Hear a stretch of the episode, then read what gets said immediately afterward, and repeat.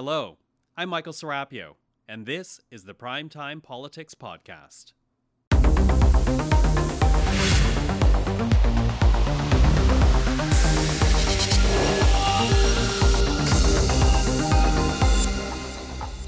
Tonight on Primetime Politics, a multi billion dollar contract for Boeing.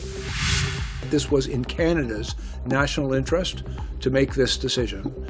Ottawa chooses the U.S. aerospace company to supply Canada with new surveillance planes, but did so without entertaining any other bids, including one from Bombardier. Why wasn't a Canadian alternative considered? We'll speak with Defense Minister Bill Blair. And those local media outlets will receive very little and possibly nothing at all. This bill has killed them. Did Ottawa give in to Google? Why is the tech company's payment threshold much lower than expected? We will speak with the Heritage Minister Pascale St-Onge. This is Primetime Politics. Hello, everyone. I'm Michael Serapio. After much speculation, Ottawa made it official today, signing a contract to acquire up to 16 P-8A Poseidon aircraft to replace Canada's aging Aurora surveillance planes. Now, the contract is worth over $10 billion, but it is coming under scrutiny for being sole sourced and for choosing an American maker without investigating a Canadian alternative. There's a high degree of uncertainty around cost, around schedule of delivery, and ultimately about operational effectiveness. The certainty of this platform, because it is in use among our allies, and the fact that it met all of the requirements that the Air Force uh, defined for us, really made this not only the right choice, but frankly the only choice. Well, of course, that was the defense minister you just heard, and Bill Blair joins us right now on the program. Minister, thank you for joining us. Of course, Michael. Listen, I want to begin uh, with some reaction here to your decision with the P-8 Poseidon, a Unifor which, as you know, represents many of this country's aerospace workers. They're criticizing what essentially was this sole source procurement process, and they say by not considering a Canadian alternative, your government is doing great harm to workers in this country. How do you respond to that?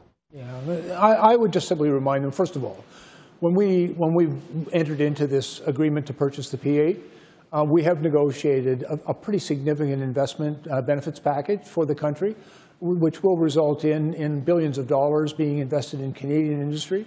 Um, it's going to create as many as 3,000 jobs right across Canada.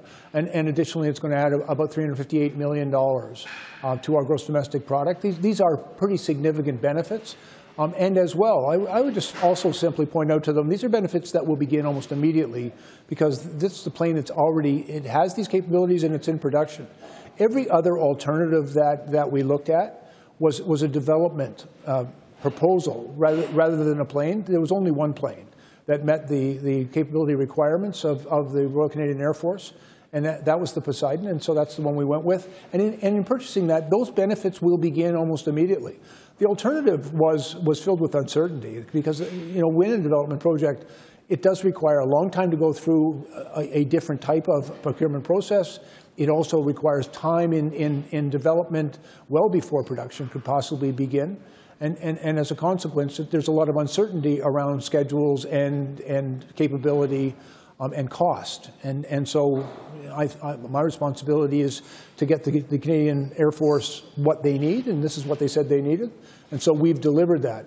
But I would want to assure the workers at Unifor, we care very much about Canadian workers, and this is going to actually secure about 3,000 Canadian jobs. Okay, 3,000 Canadian jobs. I, I, hear what you're saying, but, but how do you address uh, the concerns that were brought up by the Quebec government, by the Ontario government, the, the Bloc Québécois uh, today in the House, basically saying that uh, you're ignoring the workers and uh, Bombardier, Canadian Quebec uh, company, with this choice? I, I, would, I would want to assure them that that's, not simply, that's simply not true. Uh, first of all, we, we looked at, there are also workers in the Canadian Armed Forces and the Royal Canadian Air Force, we wanted to make sure that we delivered the capability that they required. That not only did we provide them with a platform, the plane, that they needed to do their job, but it, but it was a safer plane. It, it has much greater capability in doing the job. It'll make them more effective, but it'll also help them keep them safe while they're doing the job. And at the same time, you know, there's a very real difference between a, a we looked at, in the national interest, we believed that we needed to meet those capabilities for the Canadian Armed Forces as quickly as possible. There was only one option available to us. There was only one plane that met those requirements. That was the Poseidon P-8. The, the, all the, oth- and there was, there were many other companies that, that had proposed an- a, a development option. They didn't have a plane that met those requirements, but they had an interest in developing them. And so if, if we'd gone in, there- there was no guarantee that any company would have been successful um, in that procurement process. And I think a lot of people have made an assumption that, that, that it was a competition between, you know, two companies as opposed to many. Uh, but the reality was there was one plane that met the requirements. That's the plane that we bought because that's the plane we need right now. And, and it, had, it had those requirements. I, I have great confidence in Canadian aeronautic industry. Um, and you know, th- there are some really great companies um, out there, but they did not have a plane that met the, these requirements. And unfortunately, right now, we needed that plane. Okay, you know, you, you keep referencing the requirements, Minister. Walk us through exactly what were you looking for? What does this plane need to achieve? Yeah, th th there are a number of things. We, we use that plane primarily, um, the best way to describe it is a submarine hunter. And so it had to be able to, to have the equipment, the new modern equipment, the new technology that enables uh, them to do that. There are also um, other requirements with respect to, it, it's primarily around defense and lethality as well as the, the, capability of, of, of holding a significant payload um, in order to carry the electronic equipment that is necessary to do that increasingly difficult job. I'm also, I also tell you that the, the Air Force has told us very clearly that submarine detection and hunting and tracking, which is their primary mission, has become increasingly difficult because some of our air adversaries have been significantly changing the threat environment and, and investing in, in greater stealth and persistence and lethality um, in, in their submarines. Those, those planes are also used for search and rescue. They have a number of other, you know, very significant requirements. The Canadian Armed Forces defined that for us, and we went looking to what, what was available and what could be made available to deliver on that. And frankly, there was only one option. It was not only the right choice, it was the only choice. And that was the Poseidon P-8. And so that's why we made that decision to purchase that plane. And because, because it, it answered the requirements, as, as I've said a number of times, of, of the Air Force. And it was the only one that did that. Okay, the only choice, but it was also clearly Washington's choice. Does that create any optical issue for your government? No, I, well, I, I, would hope not, because frankly, I want to be really clear. This was Canada's choice. Canada began looking at this in, when, when in, in, in 2017. Um, the then Defense Minister, Minister Sajjan, began um, an initiative un, under the Strong, Secure, and Engaged Defense Policy to begin looking at the replacement of, of, of the, the, the CP-140 there has been a lot of work done over the last couple of years and by my immediate predecessor, Minister Anand, to try to find if, if there were any alternatives that met the requirements of the, the armed forces. There are, I think, real advantages, by the way, in, in this particular model because it is being used by all of our Five Eyes partners. It's used by not just by the United States, but by the United Kingdom, by Australia, by New Zealand, and a number of our NATO European allies as well. And so that interoperability, and to some extent even interchangeability on those planes actually makes it safer and more effective for, for our people. But the decision to make this choice, the decision about this plane, we actually asked, we had to ask the, the US government if they would consider selling us this plane, but the decision to purchase it was made entirely in, in Canada in, in, in consideration of Canada's best interest. I believe that this is in the best interest of, of our Air Force. It's in the best interest of Canadians. This is going to help our people do the important job of keeping our country safe, to, to, to support and, and extend Arctic sovereignty, to hold up our responsibilities to NATO, to NORAD, and in the Indo-Pacific. It's a safer platform for our people than the one they currently work on. It's going to enable them to do the job. Uh, the procurement, of course, as you know very well, has been an issue in this country, continues to be an issue with this country. So talk to us a bit about the time frame here, because it, it- the option is upwards of 16 uh, Poseidons. But how quickly are we going to see this? How quickly will they be in service in this country? Yeah, the first, the first ones will be delivered within two years. We already have the opportunity to train our crews on some of our allies' planes. As a matter of fact, I had, I had four uh, of our Air Force aviators um, in the room today at our press conference announcing this, all of whom fly in the, in the 140s, one of whom is actually already trained on the P-8. And so we'll, we'll begin training our crews because, and there is, there, I think it, will be a fairly easy transition for them because our people are exceptionally well trained and, and very adaptable to the new environment.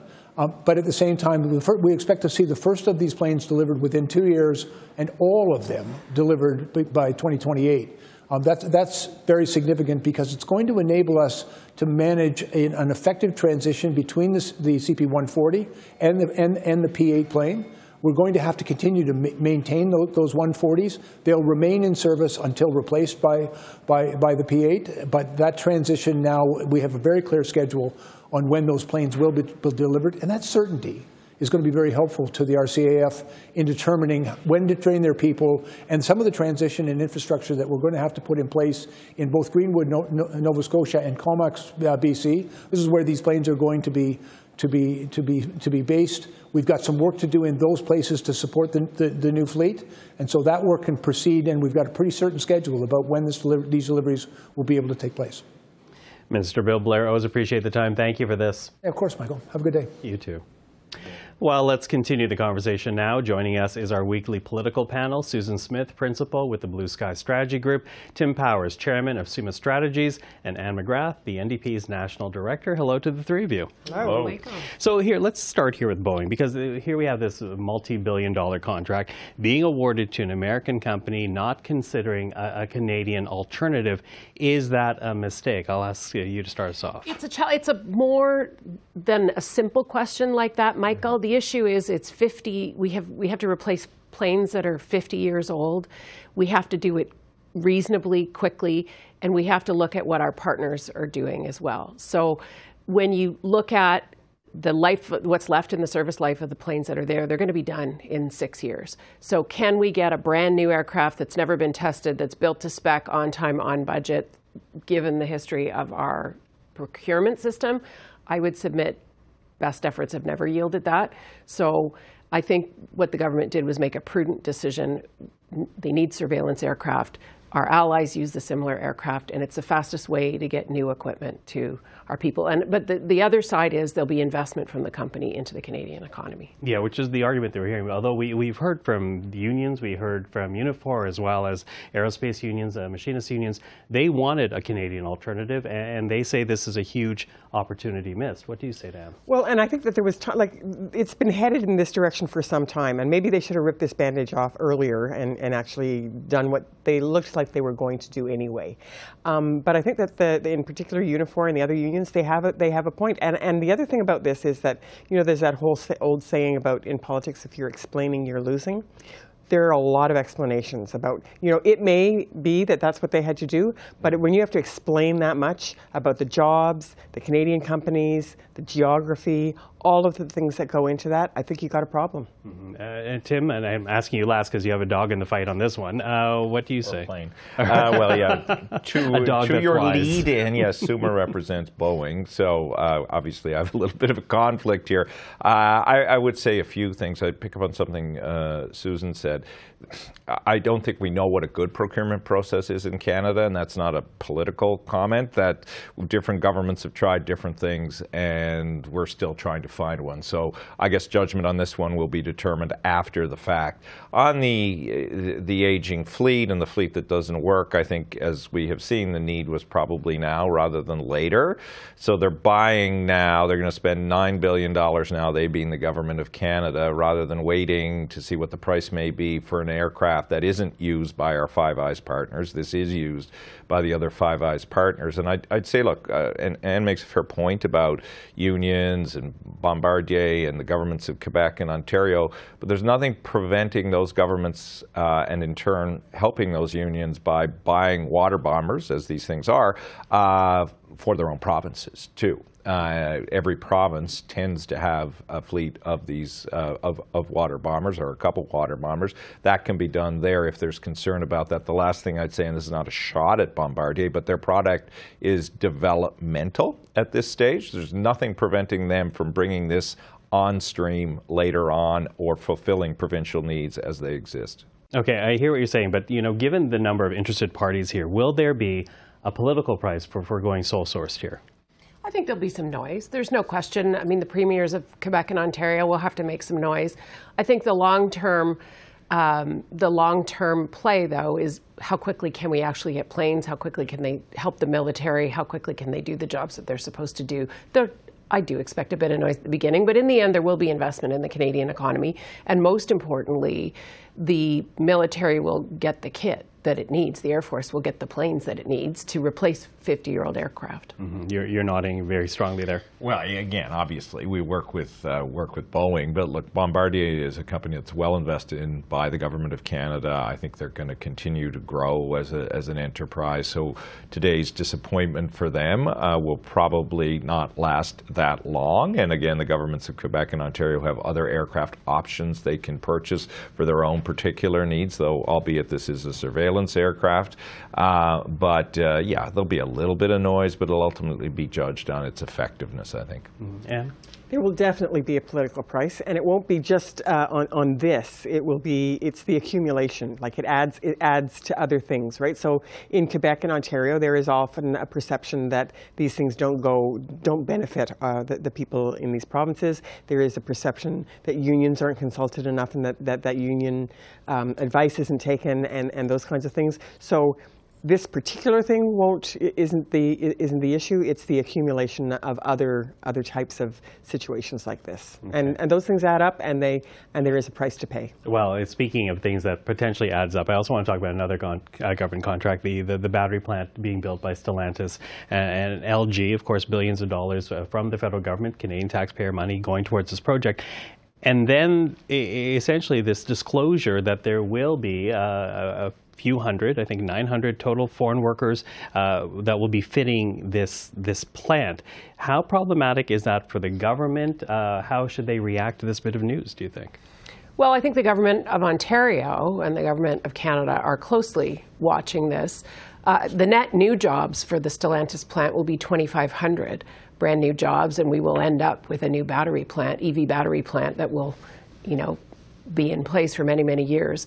Uh, I think it was a surprise that that the Korean company is going to be bringing in some Korean workers to help stand up the operation. Though when you do some reading and you do some digging, it's not quite as dramatic as people mm-hmm. are saying. And I think it's there's a little bit to be expected with proprietary technology that's going to be stood up. I don't know if the numbers need to be as big as they are. I expect Minister Boissonnault to be looking at the labor market impact uh, assessment, the, the applications to bring in to make sure he will look very closely to make sure that there isn't a Canadian worker that can do the work. But I, I don't think it was quite as dramatic as has being said. It, it's caused some eyebrows to be raised, definitely, but I think the long term is 2,500 new jobs for, can, for Canada as soon as this place gets up and moving. Mm-hmm. Tim? Hard to point to an industry in Canada right now that doesn't have foreign workers. So, I mean, this stuff gets blown out of proportion. Obviously, the preference is, I think, for all governments and, and businesses to have Canadians take the jobs immediately, but that isn't often the case. I mean, this becomes a convenient political argument when the reality is our demography is a challenge, our upskilling takes time. Uh, I think you have to judge this over time, not on the immediate number of foreign workers that are coming in. Mm-hmm. Yeah. So this is a really big project for southwestern Ontario. We were talking earlier uh, about the, the Bombardier and regionalism and all of that kind of thing. This is very important for southwestern Ontario, and I think a there's a lot of support for it uh, mm-hmm. for, from a number uh, a number of perspectives. I think to go to the, the point of the others, it, it, the, the key thing here is that it was a surprise. I mean, there was a lot of support for it both from the environmental, like, you know, the, the value of, of EV uh, vehicles and those kinds of things, but very importantly, the jobs. And I think that it was sold on the basis of uh, well-paid, uh, union, unionized Canadian jobs. And so uh, I, I, don't think people were expecting this, this story. So while I think that there's, you know, certainly, you know, you, you can hear the rationale and all of those kinds of things, that, that there, there should be fewer and fewer surprises like this. Mm, absolutely, uh, which we've, we've heard a little bit about uh, looking more deeply into it. But, you know, before we're completely out of time uh, this week, I also want to talk about Danielle Smith because, without a doubt, uh, grabbed headlines as, as, the week started when she invoked the Sovereignty Act. What's your reaction to I that? I think that's precisely what Danielle Smith wants to do with the Sovereignty Act. And I think in the end, she, and that's what it's about. This is a dangerous piece of legislation, in my view, where a minister or the Premier of Alberta, if they get a thorn in their shoe a thorn in their side, they can introduce a motion, and if it gets passed, uh, then it goes through several steps before there's challenges. But it's step one is all that they really care about. They want the news, they want the headlines every time they do this. And I think the bottom line will be a net negative effect to Alberta. It's going to destabilize um, investor confidence in the province. And it really it, it's like a I don't know a punch in the nose to our legal system and our democracy and our constitution, our laws. Uh, you can't just every time you have a hissy fit decide you're going to override things. Canadians aren't comfortable with that. It makes people uncertain.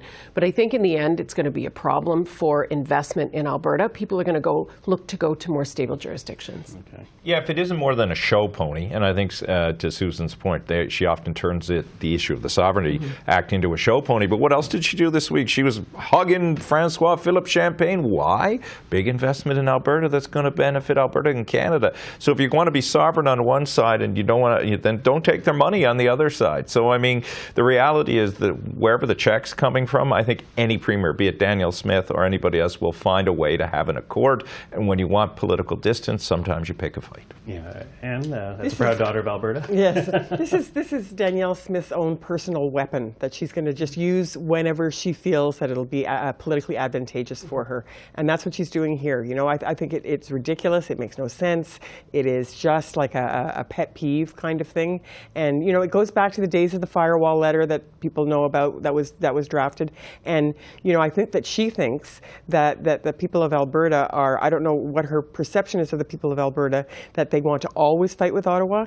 Certainly, it's advantageous from time to time to pick a fight with Ottawa, but pick it over something that is really uh, substantial and that people get. And I think that the problem with some of the things that she's using right now, whether it's the Sovereignty Act or any of the other things that she's talking about, like the, like the, the, the Alberta pension plan, these are not things that the citizens of Alberta are clamoring for. So I think that she's, I think she's making some politically um, unstrategic moves. Okay. Well, we'll leave it at that. Glad to get your reaction on all of that. Uh, so, Susan, Tim, and uh, have a great weekend, and thank you. Thank you. Thank you. The Heritage Minister was asked some tough questions today. Pascale St-Onge appearing before committee to explain the deal she and her government reached with Google. Yesterday, it was announced the tech giant has agreed to pay media firms for content that appears on its search engine, an important development as Ottawa's Online News Act comes into effect next month. But the dollar figure is far less than Canadian officials were expecting. The deal that was entered into yesterday between Google and the government uh, would actually appear to show that Google forced the hand of the government. Google got everything it wanted $100 million spent, one agreement, and one collective chosen by Google on their terms. Um, and so it's clear then that big tech is actually in the driver's seat. Well, joining us now is Canada's Minister of Heritage, Pascale St-Onge. Minister, thank you for taking the time. Well, thank you for having me. Now, uh, I want to begin here with the financial contribution because what Google will make under this deal or give under this deal is basically 41% lower than what Canadian officials said should be Google's monetary threshold. Are you disappointed by the $100 million in any way? No, not at all, because uh, there was a lot of numbers that were uh, floated during the last uh, year uh, while this uh, law was uh, being discussed. However, um, you know, even in all the other agreements that Google might have around the world, it's never clear how much there is in those agreements when it comes to the monetary aspect and the non-monetary aspect. So what we've secured uh, is uh, $100 million per year, uh, which will be indexed to inflation. Um, and uh, Google will continue to provide uh, other services to our news outlets uh, everywhere in Canada. So it's more valuable than just $100 million. But in the agreement, we wanted to make sure that we secured the monetary part of, the, of, of this. Okay, so so more than just the 100 million, as you say, because there will be contributions in kind, I guess is the best way to put it. But talk to us about the importance of setting this precedent, because Google uh, was the, the one company that stayed in discussions with the government as Meta pulled out.